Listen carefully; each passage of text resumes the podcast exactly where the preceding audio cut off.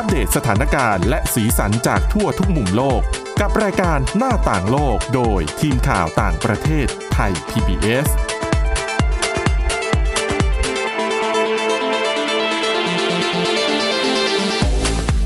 สวัสดีค่ะคุณผู้ฟังขอต้อนรับเข้าสู่รายการหน้าต่างโลกค่ะ เดี๋ยววันนี้นะคะเอ่อรายการของเราเนี่ยจะนำเสนอเรื่องราวเกี่ยวกับความคืบหน้านะคะในการจัดทำเอกสารเพื่อเออ รับรองการเดินทาง แต่เน้นสำหรับคนที่ฉีดวัคซีนแล้ว ซึ่งเอ่อประเด็นนี้เนี่ยมันมีนัยยะทางการเมืองเรื่องของการสร้างอิทธิพลมาผสมด้วยหน่อยๆนะคะ ซึ่งวันนี้ค่ะคุณทิพย์ตะวันธีรนัยพงศ์นะคะก็จะมาช่วยกันเล่าเรื่องราวเหล่านี้ แล้วก็พบกับดิฉันสวรักษ์จากวิวัฒนากุลสวัสดีค่ะ คุณทิพย์ตะวันคะสวัสดีค่ะอะก็อย่างที่เกรินไปเนาะ คือตอนนี้ดูเหมือนว่ามันเริ่มมีความหวังอะว่าอืมเออเราจะเดินทางไปนู่นไปนี่ได้แล้วอะนะคะค่ะซึ่งจริง ๆ มันก็เป็นเรื่องดีนะ แต่ว่าเอ๊ะพอไปอ่านเงื่อนไขหลาย ๆ ประเทศที่บอกว่าอ้าวจะเริ่มเปิดรับต่างชาติแล้วนะ แต่พอไปดูเงื่อนไขอย่างจีนอย่างเงี้ยบอกอ่าเปิดรับแล้วนะ ใครจะมาขอวีซ่าก็มาแต่ แต่แต่ไอแต่เนี่ย เออ เรื่องวัคซีนคุณทิพย์ตะวันเล่าให้ฟังสิทำไม ยังต้องแบบค่ะกำหนดว่าต้องเป็นวัคซีน ตอนเนี้ยอะไรอย่างเงี้ยต้องบอกว่าคือหลาย ๆ คนก็มีเริ่มมีความหวังนะคะ เพราะว่าทั่วค่ะโลกเนี่ยฉีดวัคซีนกันไปเยอะมากแล้วทีเดียวอืมหลาย ๆ คนหลาย ๆ ประเทศก็หันมาพูดกันเรื่องของวัคซีนพาสปอร์ตกันมากขึ้นค่ะเอ๊ะจะทำได้ไม่ได้ยังไง รวมไปถึงเรื่องของการขอวีซ่าการเดินทาง ระหว่างประเทศเนี่ยจะทำยังไง แต่ว่าอย่างที่ทราบกันดีว่าค่ะวัคซีนมีหลายตัว ผลิตจากหลายเจ้าเหลือเกินนะคะ แล้วก็ใช่อะแล้วบางก่อนตัว มีปัญหาอะใช่แม้แต่อย่างของ a s t r a z เซ e c a ซึ่งมาจากฝั่งยุโรปนะเออก็คือดูดีก็แต่มีว่าปัญหาเออก็ยังมีปัญหาหรือว่าเงไฟเซอร์ก็มีปัญหานะคะ มีปัญหาเกือบหมด ใช่คือแต่ละตัวก็จะมีจุดเด่นจุดด้อยแตกต่างกันใช่ออกค่ะไป ก็ค่ะแต่ละประเทศก็เลือกฉีดกันไม่เหมือนกันอืมแต่ว่าล่าสุดนะคะ เรื่องของความคืบหน้าในเรื่องการเดินทางระหว่างประเทศ คือจีนเนี่ยถือว่าเขาอะเป็นประเทศที่แทบจะปิดรับชาวต่างชาติมาตั้งแต่เมื่อ เดือนมีนาคมปีที่แล้วอะอืมเพราะว่าใช่สถานการณ์เขาอะเขาเริ่มระบาดมาจากที่อู่ฮั่นนะเนาะค่ะดังนั้นเนี่ยสถานการณ์เขาก็จะถือว่าเป็นที่แรกที่จะต้องมีการระงับการบินนู่นนี่นั่น ดังนั้นเนี่ยอะจีนก็เลยกลายเป็น อันนี้อาจจะมองได้มุมหนึ่งว่าจีนก็เลยกลายเป็นชาติแรกๆอะนะคะค่ะที่หันมาพูดเรื่องของการเดินทางระหว่างประเทศ ว่าเราจะทำยังไงกันดี ซึ่งก่อนหน้านี้อะก็มีการพูดถึงเรื่องของวีซ่าพาสปอร์ตอืมสำหรับ เอ่อขออภัยค่ะไวรัสพาสปอร์ตของจีนอ่าเอ่อที่จะบอกว่าให้เดินทางข้ามประเทศได้โดยที่มีเหมือนกับได้รับการฉีดวัคซีนแล้วใช่คราวนี้เป็นเรื่องของวีซ่าค่ะคือจีนค่ะ ทางสถานเอกอัครราชทูตจีนนะคะ ในหลายประเทศเนี่ยเขาออกประกาศเป็นเหมือนเป็นประกาศแจ้งแหละว่าตอนเนี้ยนะจีนเปิดรับยื่นขอวีซ่าแล้ว ใช่ คือจากก่อนหน้านี้ไม่ให้เข้า คือไม่เออคือไม่ต้องมาขออะคือไม่เข้าไม่ได้อยู่แล้วเออแต่ตอนเนี้ยตอนเปิดเนี้ยให้ยื่นเออยื่นได้แต่จำกัดนะคะว่าไม่ใช่ใครก็ยื่นได้ คนที่จะยื่นขอวีซ่าได้เนี่ยจะต้องเป็นคนที่ได้รับวัคซีนแล้วอืมมีข้อแม้อีกวัคซีนที่ได้รับต้องเป็นวัคซีนจีน นี่แหละเออนี่แหละก็เลยทำให้คนรู้สึกว่า อ้าวอย่างนี้เหมือนกับเลือกเลือกปฏิบัติก็ใช่อะ ก็ดูก็ใช่อะก็เออแต่คือเขาก็จะมองเออว่ามันเป็นวัคซีนที่เขาประเทศเขารับรองอยู่ไงคือตอนเนี้ยที่จีนเนี่ยเขาไม่ได้รับรองวัคซีนต่างชาตินะคะ ไม่ใช่ใช่เออเขามีรับรองแต่ในของเขาเองของเขาเอง ซึ่งตอนนี้มีสี่ตัวแล้วหใช่ลักๆที่เราเราก็มีคุ้นนะหูกันก็คือซีโนแวค Sinovac เราก็มีเออเออก็ซึ่งจีนก่อนหน้าเนี้เขาก็มีการบริจาคบ้างขาย วัคซีนของเขาบ้างไปตามหลาย ๆ ประเทศทั่วโลกอะนะคะค่ะซึ่งเขาก็เลยอะสำหรับประเทศไหนที่ฉีดแล้วก็ประชาชนฉีดแล้ว วัคซีนของจีนก็มายื่นขอวีซ่ากันได้ ซึ่งวีซ่าที่เขาจะออกให้อะนะคะ จะไม่ใช่วีซ่านักท่องเที่ยวนะ จะต้องเป็นกรณีที่เป็นอะกลับไปทำงานเป็นวีซ่าคนทำงานในค่ะจีน หรือว่าเป็นนักธุรกิจอืมหรือรวมไปถึงเรื่องของการไปเยี่ยมญาติ คือก่อนหน้านี้ก็จะเข้าไม่ได้ไงตอนวัตนี้ถุก็ประสงค์อะไรที่มันเกี่ยวกับครอบครัว ไปเยี่ยมญาติใช่ไปพบปะไปดูแลคนป่วยหรืออะไรถูอกย่างเงี้ยต้องค่ะ ซึ่งเงื่อนไขของเขาเนี่ยเขาบอกว่ากรณีที่ฉีดแล้วเนี่ยแล้วจะไปยื่นขอได้เนี่ยคือ กรณีแรกคือคุณต้องรับสองโดสแล้วอะก็จบ หรือ ถ้าคุณอะรับไม่ถึง 2 โดสรับเพิ่งรับไปโดสเดียวก็ขอได้เหมือนกันค่ะแต่ว่าจะต้องไม่น้อยกว่า 14 วันก่อนอืมยื่นขอวีซ่า นั่นหมายค่ะความว่าต้องคุณต้องฉีดเมื่อ 2 สัปดาห์ที่แล้วอะวันนี้คุณถึงจะไปยื่นขอวีซ่าได้ แล้วเขาจะรับไปพิจารณาว่าจะออกวีซ่าให้หรือเปล่าค่ะแล้วก็จะได้เดินทางเข้าไปในจีนได้นั่นเอง ใช่นะคะแต่อย่าลืมว่าต้องกักตัวอีกอีกอย่างน้อยนะคะเขาบอกว่า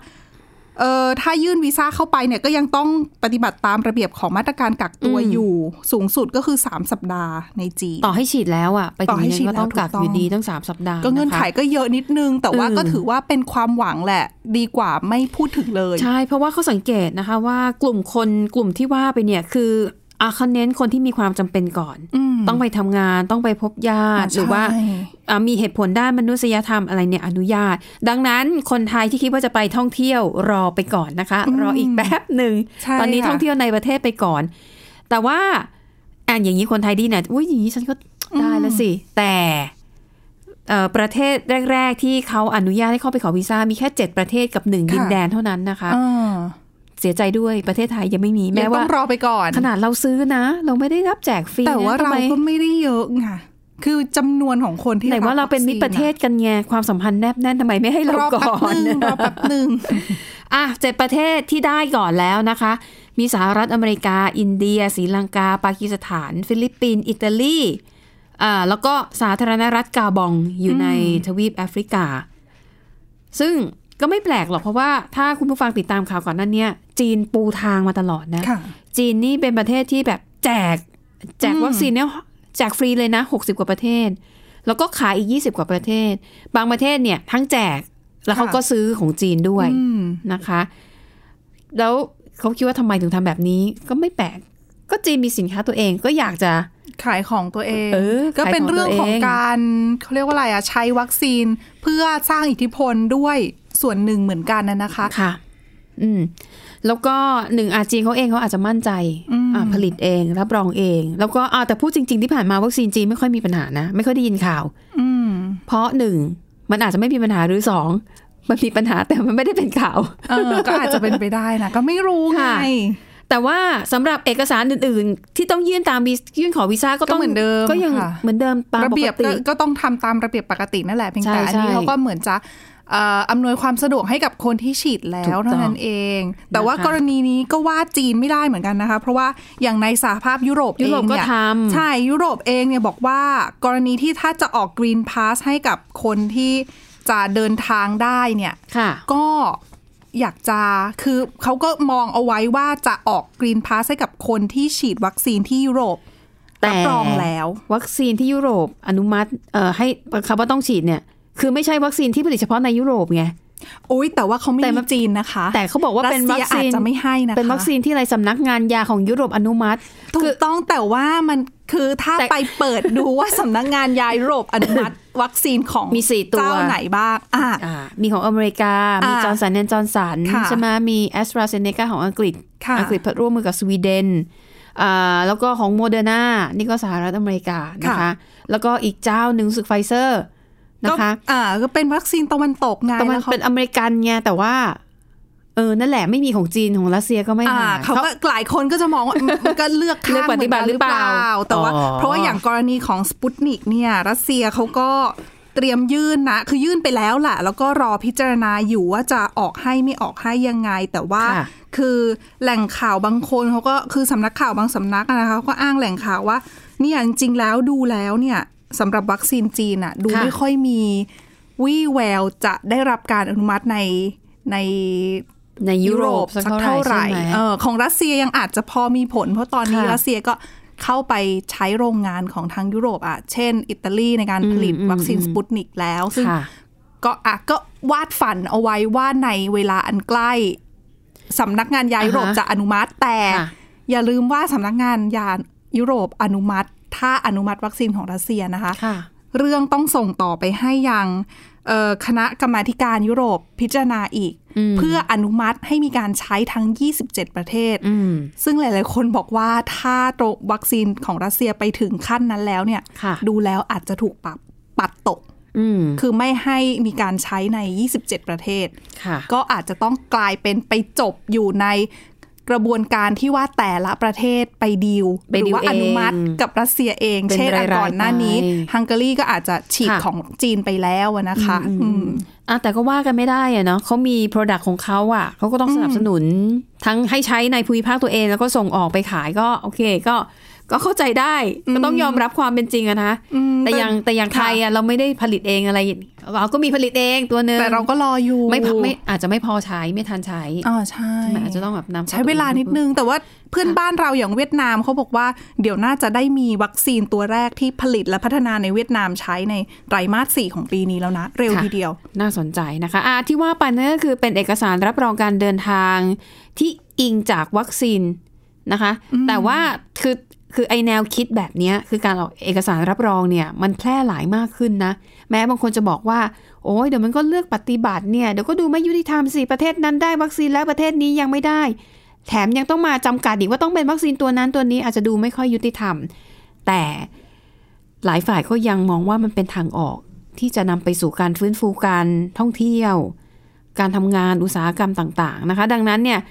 จะได้ยินข่าวว่าหลายประเทศเขาก็เริ่ม คิดที่จะทำกันเองในประเทศหรือว่าในกลุ่มภูมิภาค แม้แต่ในจีนเนี่ยสำหรับประชาชนของเขาอะ่ะเขาทำสำหรับคนในประเทศจีนเองเดินทางข้ามมณฑลเองค่ะนะคะ ซึ่งเขาทำมาแล้วก่อนหน้านี้แล้วก็น่าสนใจเหมือนกัน แต่ว่าเดี๋ยวเบรกหน้ามาเล่าให้ฟังนะคะว่าไอเอกสารรับรองการเดินทางสำหรับคนจีนเดินทางในประเทศ เขาทำอย่างไรรูปแบบเป็นแบบไหน เดี๋ยวกลับมาติดตามกันค่ะ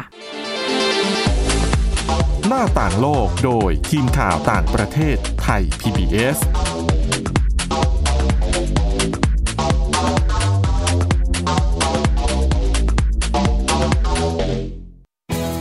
ไทย PBS ดิจิทัล Radio Infotainment for All สถานีวิทยุดิจิทัลจากไทย PBS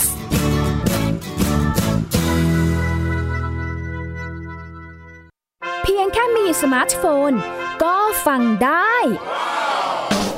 ไทย PBS ดิจิทัล Radio สถานีวิทยุดิจิทัลจากไทย PBS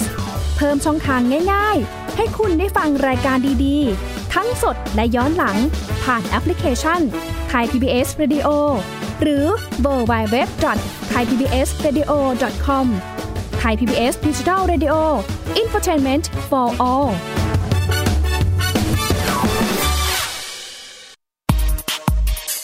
ราะวิทยาศาสตร์อยู่รอบตัวเรา มีเรื่องราวให้ค้นหาอีกมากมาย เทคโนโลยีใหม่ ๆ เกิดขึ้นรวดเร็วทำให้เราต้องก้าวตามให้ทัน อัปเดตเรื่องราวทางวิทยาศาสตร์ เทคโนโลยี และนวัตกรรม ที่จะทำให้คุณทันโลก กับรายการ s c i e n t e c h ทุกวันจันทร์ถึงวันศุกร์ทางไทย PBS Radio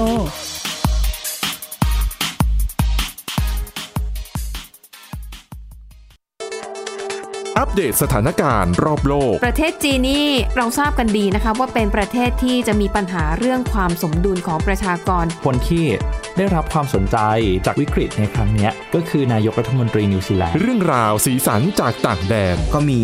ช่อง YouTube เป็นของตัวเองใช้ชื่อว่าครัวคุณยาย รายชื่อของคุณหมอพยาบาล แล้วก็นักวิทยาศาสตร์จำนวนไม่น้อยอยู่ในรายชื่อผู้ทรงอิทธิพลนะรัฐบาลของไต้หวันเนี่ยกำลังพิจารณา เพื่อเปิดการท่องเที่ยวครั้งใหม่ หน้าต่างโลก โดยทีมข่าวต่างประเทศไทย PBS ทุกวันจันทร์ถึงศุกร์ 12 นาฬิกา ทางไทย PBS Radio มากกว่าด้วยเวลาข่าวที่มากขึ้น จะพัดพาเอาฝุ่นออกไปได้ครับ มากกว่าให้คุณทันในทุกสถานการณ์ ตามที่กฎหมายดังกล่าวกำหนดเอาไว้ มากกว่ากับเนื้อหาเที่ยงตรงรอบด้านนำมาใช้ในคดีเมาแล้วขับ มากกว่า ในทุกทางออกของสังคม ป้องกันไม่ให้ปัญหาเกิดขึ้น มากกว่ากับข่าวรอบวันในทุกมิติ เครนก่อสร้างเกิดอุบัติเหตุขึ้น มากกว่าด้วยการวิเคราะห์ที่ตรงจุด ความพยายามของภาครัฐที่จะแก้ปัญหา และมากกว่ากับทีมข่าวมืออาชีพ ข่าวไทย PBS ให้คุณได้มากกว่า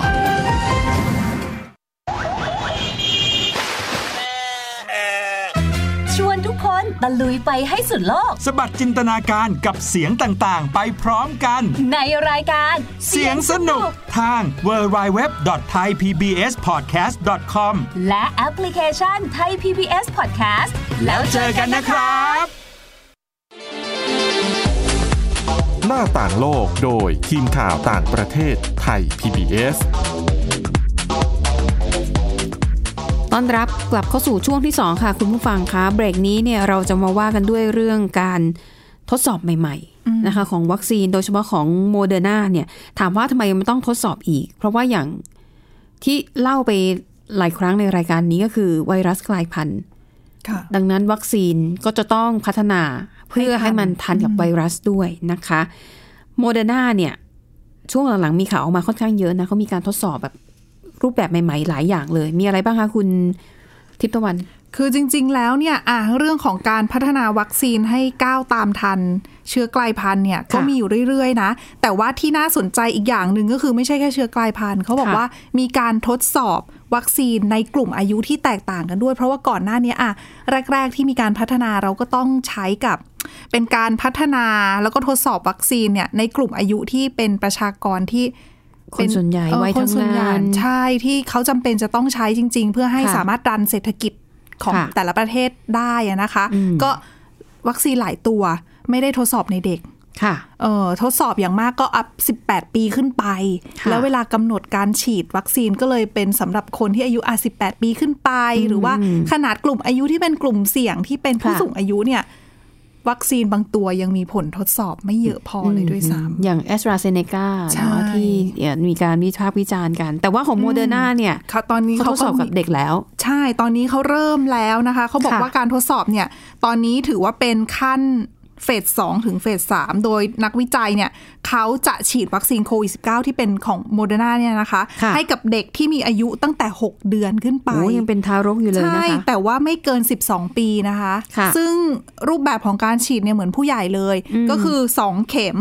2 โดสห่างกัน 28 วันค่ะซึ่งเบื้องต้นตอนนี้เขาตั้งเป้าว่าเขาจะหาอาสาสมัครประมาณ 6,750 คนในสหรัฐอเมริกาแล้วก็แคนาดานะคะค่ะมาทดลองฉีดดู แล้วก็เพื่อดูประสิทธิภาพของการใช้อ่าฮะวัคซีนรวมไปถึงเรื่องของความปลอดภัยค่ะแต่หลายคนตั้งคำถามว่าทำไมต้องฉีดในเด็ก ใช่ เพราะว่าหกเดือนถึงสิบก่อนหน้านี้เราทราบกันดีว่าเด็กเนี่ยเป็นกลุ่มที่ต่อให้ได้รับเชื้อก็จะไม่ โอกาสที่จะอาการป่วยหนักน้อยมาก ใช่ ก็เลยเด็กนี่จะเป็นกลุ่มที่แบบแทบไม่ต้องฉีดเลยมั้ง หลายคนก็ตั้งคำถามว่าทำไมเด็กจำเป็นจะต้องใช้ด้วยเหรอค่ะจะมีความเสี่ยงเยอะกว่าการที่จะมาไม่ฉีดหรือเปล่าหรือว่า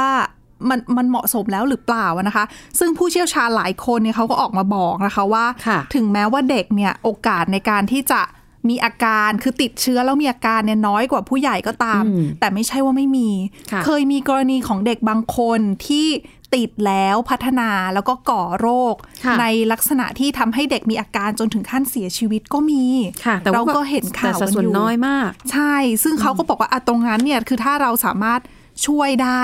ก็ควรที่จะช่วยรวมค่ะไปถึงอย่าลืมว่าเด็ก ถึงแม้ว่าจะ ไม่แสดงอาการติดเชื้อแล้วไม่แสดงอาการค่ะไม่ได้ป่วยอะไร แต่เด็กยังสามารถแพร่เชื้อได้นะคะใช่ใช่ใช่เด็กสามารถเป็นพาหะนำเชื้อที่มีอยู่ในตัวไปติดผู้ใหญ่ได้ติดในครอบครัวได้ดังนั้นเนี่ยค่ะเขานักวิจัยเอ่ยผู้เชี่ยวชาญเอ่ยเขาก็เลยมองว่า การสร้างภูมิคุ้มกันหมู่ให้ได้ในสังคมเนี่ยอะ80%ขึ้นไปของคนที่ต้องรับวัคซีนแล้วอะนะค่ะดังนั้นจะทำให้ได้ก็คือเด็กกลุ่มเนี้ยสำคัญในการที่จะค่ะต้องได้รับการฉีดวัคซีนด้วยก็เลยต้องมีการทดสอบขึ้น ซึ่งตอนเนี้ยเอ่อ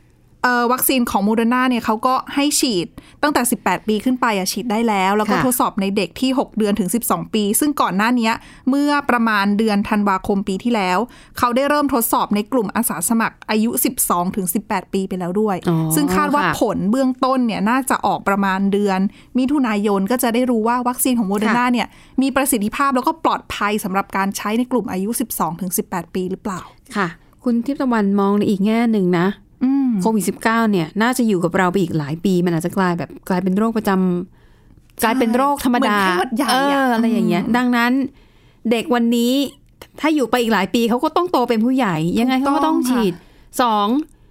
การจะสร้างภูมิคุ้มกันหมู่ได้คือต้อง 70%ของประชากรได้รับการฉีดใช่ไหมอืมทีนี้ในกลุ่มผู้ใหญ่มันก็จะมีคนบางกลุ่มที่ไม่ยอมฉีดไง เลยต้องเอาเด็กมาเป็น ค่าเฉลี่ยด้วย แต่ว่าคือถ้าจะให้ค่ะเกิดภูมิคุ้มกันหมู่จริงๆเนี่ยการฉีดให้เด็กเนี่ยถ้ามองในระยะยาวค่ะแล้ว ก็ถือว่ามีประโยชน์นะคะอืมเพราะว่าใช่เขายังเด็กไงเดี๋ยวเขาจะต้องค่ะมาโตอีกแล้วเขาก็ต้องมาทำงานใช้ชีวิตอีกใช่เออจริง ๆ มันก็คุ้มแหละค่ะ นั้นการทดสอบในวันนี้ก็ดีแหละนะจะได้รู้ว่ามีประสิทธิภาพและปลอดภัยด้วยนะคะค่ะนอกจากนี้ค่ะโมเดอร์นาเนี่ยเขายังทำการทดสอบอีกแบบหนึ่งนั่นคือมองข้ามไปเลยนะ อันนี้พูดถึงการป้องกันไวรัสกลายพันธุ์ด้วย ปกติวัคซีน ที่มีอยู่ในตลาดตอนนี้ส่วนใหญ่จะฉีด2โดสค่ะ แต่โมเดอร์นาเนี่ยกำลังทดสอบฉีด3โดสไปเลยอืม2โดสแรกฉีดเหมือนปกติ ก็คือเว้นช่วงห่างกัน28วันหรือ21วันก็แล้วแต่ แต่จะมีฉีดเข็มที่3ซ้ำเข้าไปด้วยค่ะเขาเรียก booster ใช่ เพื่อไปกระตุ้น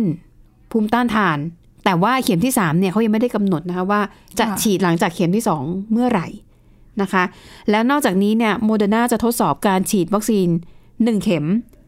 ให้กับคนที่เคยติดเชื้ออืมและหายดีแล้ว เพราะก่อนหน้านี้มีผลวิจัยนะคะว่า ร่างกายที่สร้างภูมิคุ้มกันขึ้นมาเองจากการติดเชื้อ ตามธรรมชาติเนี่ย ภูมิคุ้มกันมันอาจจะอยู่ไม่นานพอ หรือมีไม่มากหรือผลิตได้ไม่มากพอ หรือพอเจอไวรัสกลายพันธุ์แล้ว มันรับมือไม่ได้ มันรับมือไม่ได้นะคะก็ถือว่าเขาก็คิดรอบคอบนะ คือคิดเผื่อไปข้างหน้าเลยนะคะอะอันนี้ก็เป็น ความคืบหน้าของโมเดอร์นานะคะอะทีนี้พูดถึงเรื่องวัคซีนในเด็ก มีอีกบริษัทหนึ่งอันนี้น่าสนใจนะคะแต่ว่าเป็นการทดสอบในประเทศอิสราเอลนะคะของมหาวิทยาลัยการแพทย์ เขาฉีดทดสอบค่ะ ฉีดวัคซีนของไฟเซอร์ค่ะฉีดให้กับคุณแม่ตั้งครรภ์ใช้กับหญิงตั้งครรภ์ใช่ได้เหรอ ก่อนหน้านี้20ก็คือคนจะมีข่าวว่า วัคซีนอาจจะไม่แนะนำสำหรับ ผู้ที่ตั้งครรภ์อะไรอย่างงี้ เนี่ยเขาเขาทดสอบอืม ฉีดให้กับหญิงมีครรภ์20 คน อายุครรภ์ระหว่าง 7-9 เดือน ก็คือค่ะ ใกล้ท้องแก่แล้วเออใกล้ใกล้คลอคลอด ด นะคะ ผลปรากฏว่า เขาก็ไปตรวจเด็กเพิ่งคลอดอะเด็กทารกแรกเกิดน่ะนะคะ แล้วพบว่าตัวเด็กอะมีภูมิคุ้มกันโควิด -19 อ๋อฉีดให้แม่แต่ว่าลูกได้ด้วย ใช่ เพราะว่าคือ เวลาคุณแม่ทานอาหารสารอาหารอะไรเนี่ยก็จะส่งถึงลูกอยู่แล้วอะนะคะโดยผ่านเอ่อสายรกกันนะ วัคซีนก็เช่นเดียวกันนะคะอ่าอันนี้ก็เป็นก็ถือว่าก็ถือว่ามีประโยชน์นะนะก็ปลอดภัยนะคะใช่นะคะเพราะว่าป้องกันกันตั้งแต่เด็กเลย อันนี้ก็เป็นเรียกว่าเป็นความคืบหน้านะคะต่างๆ นานาของการทดสอบวัคซีนเพื่อให้มั่นใจว่ามันมีประสิทธิภาพมากขึ้นนั่นเองนะคะอ่าและนั่นก็คือเรื่องราวเกี่ยวกับ วัคซีนโควิด -19 ไปต่อที่เดนมาร์กอีกนิดนึงปิดท้ายนะคะ มีการผลการทดสอบใช่ไหมที่เดนมาร์กที่พบว่าอัตราการติดเชื้อซ้ำในกลุ่มเด็กที่มีอายุน้อยๆเนี่ยค่ะค่อนข้างต่ำคือจริง ๆ แล้วต้องบอกอย่างนี้ว่ามันเป็นผลการศึกษาของของที่เดนมาร์กโดยเขาศึกษาข้อมูล อัตราการติดเชื้อซ้ำนะคะ เมื่อปีค่ะที่แล้วอืมเออแล้วประเมินกันเนี่ยเขาพบว่า คนที่เป็นคนอายุปกติอะไม่ใช่ไม่เชิงอายุน้อย แต่ว่าเป็นคนคนทั่วไปที่ไม่ใช่ผู้สูงอายุ ไม่ใช่กลุ่มสูงอายุค่ะอะเขาบอกว่าถ้าเคยติดเชื้อมาก่อนแล้วเนี่ยอัตราในการที่จะติดเชื้อซ้ำค่ะในรอบต่อไปเนี่ยลดต่ำลงถึงประมาณ 80%ด้วยกันอืมแต่ว่าตัวเลขของการติดเชื้อซ้ำเนี่ย ที่เขาบอกว่าตัวเลขดีๆ คือสมมุติคุณติดในเวฟแรกแล้วเนี่ย เวฟค่ะสองในยโอกาสที่จะติดอะมันจะน้อยนะ แต่ถ้าคุณเป็นคนอายุเยอะอะ65 ปีขึ้นไปค่ะถึงแม้ว่าเวฟแรกคุณติดไปแล้ว เวฟสองคุณก็ยังมีโอกาสเสี่ยงสูงอยู่นะคะ ในการที่จะติดอืมเออ ดังนั้นค่ะเนี่ยเขาก็เลยมองว่า แล้วก็เขาบอกว่าในส่วนของการเปิดเผยข้อมูลตรงเนี้ยเขามองว่าไม่ใช่ ไม่ได้บอกนะคะว่าการปกป้องจากการปกป้องเชื้อโควิด -19 จากการที่เราเคยติดเชื้อเนี่ยเออมันจะมันจะลดลงใน 6 เดือน แต่เขาอืมพูดให้ฟังเฉยๆว่า ถ้าสมมุติว่าคุณติดเชื้อรอบแรกแล้วเนี่ย คุณจะมีการสร้างภูมิคุ้มกันภูมิค่ะต้านทานอยู่ในตัวคุณเนี่ยค่ะซึ่งจะมีผลในการปกป้องคุณจากโควิด -19 เนี่ย อย่างน้อยๆ ก็ประมาณ 6 เดือน อ๋อหกเดือน ใช่นะคะ ดังนั้นในอนาคตเนี่ยเราอาจจะได้เห็นการฉีดวัคซีนมากกว่า 2 หรือ 3 เข็มขึ้นไป ซึ่งจริง ๆ ทุกวันนี้มันมีวัคซีนมันมีตัววัคซีนหรือตัวกระตุ้นหลายอย่างนะ ที่ต้องฉีดค่ะ5เข็มอย่างพี่สุนัขบ้าอ๋อฉีด5เข็มนะคะ แต่ว่าระยะเวลาจะห่างกัน ถ้าถ้าแต่ว่าดิฉันน่ะเคยฉีดหนนึงแล้วจำได้ เหมือนกับเข็มหนึ่งเข็มสองเข็มสามเนี่ยจะห่างกันแบบสองสัปดาห์หรือหนึ่งเดือนค่ะแต่กว่าจะไปถึงเข็มที่ห้าเนี่ยแบบก็จะแบบห่างแบบหลายเดือนเลยแหละ ก็เลยถามเขาว่าทำไมต้องแบบมาฉีดบ่อยๆซ้ำๆเขาบอกว่า มันจะช่วยกระตุ้น ก็ต้องเป็นในลักษณะการกระตุ้นอืมซึ่งอันเนี้ยค่ะคือคนที่เคยติดแล้วเนี่ยก็ไม่ใช่ว่าจะมั่นใจได้ใช่นะว่าจะไม่ติดอีก คือค่ะโอกาสที่จะติดเนี่ยมีแต่ว่าอย่างหนึ่งที่ผลการศึกษาของเดนมาร์กเขาเปิดเผยมาเนี่ยเขาบอกว่าเขาเก็บข้อมูลปีที่แล้วนะค่ะ ถึงแค่ปีที่แล้ว ซึ่งตอนนั้นเนี่ยยังไม่มีปัญหาเรื่องเชื้อกลายพันธุ์อ๋อใช่ดังนั้นเนี่ยค่ะถ้ามันมีการทดสอบหลังจากนี้อีก ข้อมูลอาจจะเปลี่ยนไปก็ได้ค่ะเพราะว่าเชื้อกลายพันธุ์อาจจะทำให้คุณเคยติดแล้วอืมคุณอาจจะกลับมาติดโอกาสในการติดซ้ำมันอาจจะเพิ่มสูงขึ้นก็เป็นได้ ค่ะ ก็เรียกว่า ก็เป็นอีกโรคหนึ่งที่ต้องคอยติดตามวิวัฒนาการของมันโดยตลอดนะ ทั้งตัวของเชื้อโรคเอง แล้วก็ตัวของวัคซีนรวมถึงการรักษาด้วยค่ะและทั้งหมดนี้ก็คือเรื่องราวนะคะ ที่ทีมข่าวต่างประเทศนำมาเสนอหวังว่าจะเป็นประโยชน์กับคุณผู้ฟังบ้างไม่มากก็น้อยสำหรับวันนี้หมดเวลาแล้วค่ะ เราสองคนพร้อมทีมงานลากันไปก่อน พบกันใหม่ในตอนหน้า สวัสดีค่ะ สวัสดีค่ะ Thai PBS podcast. View the world via the voice.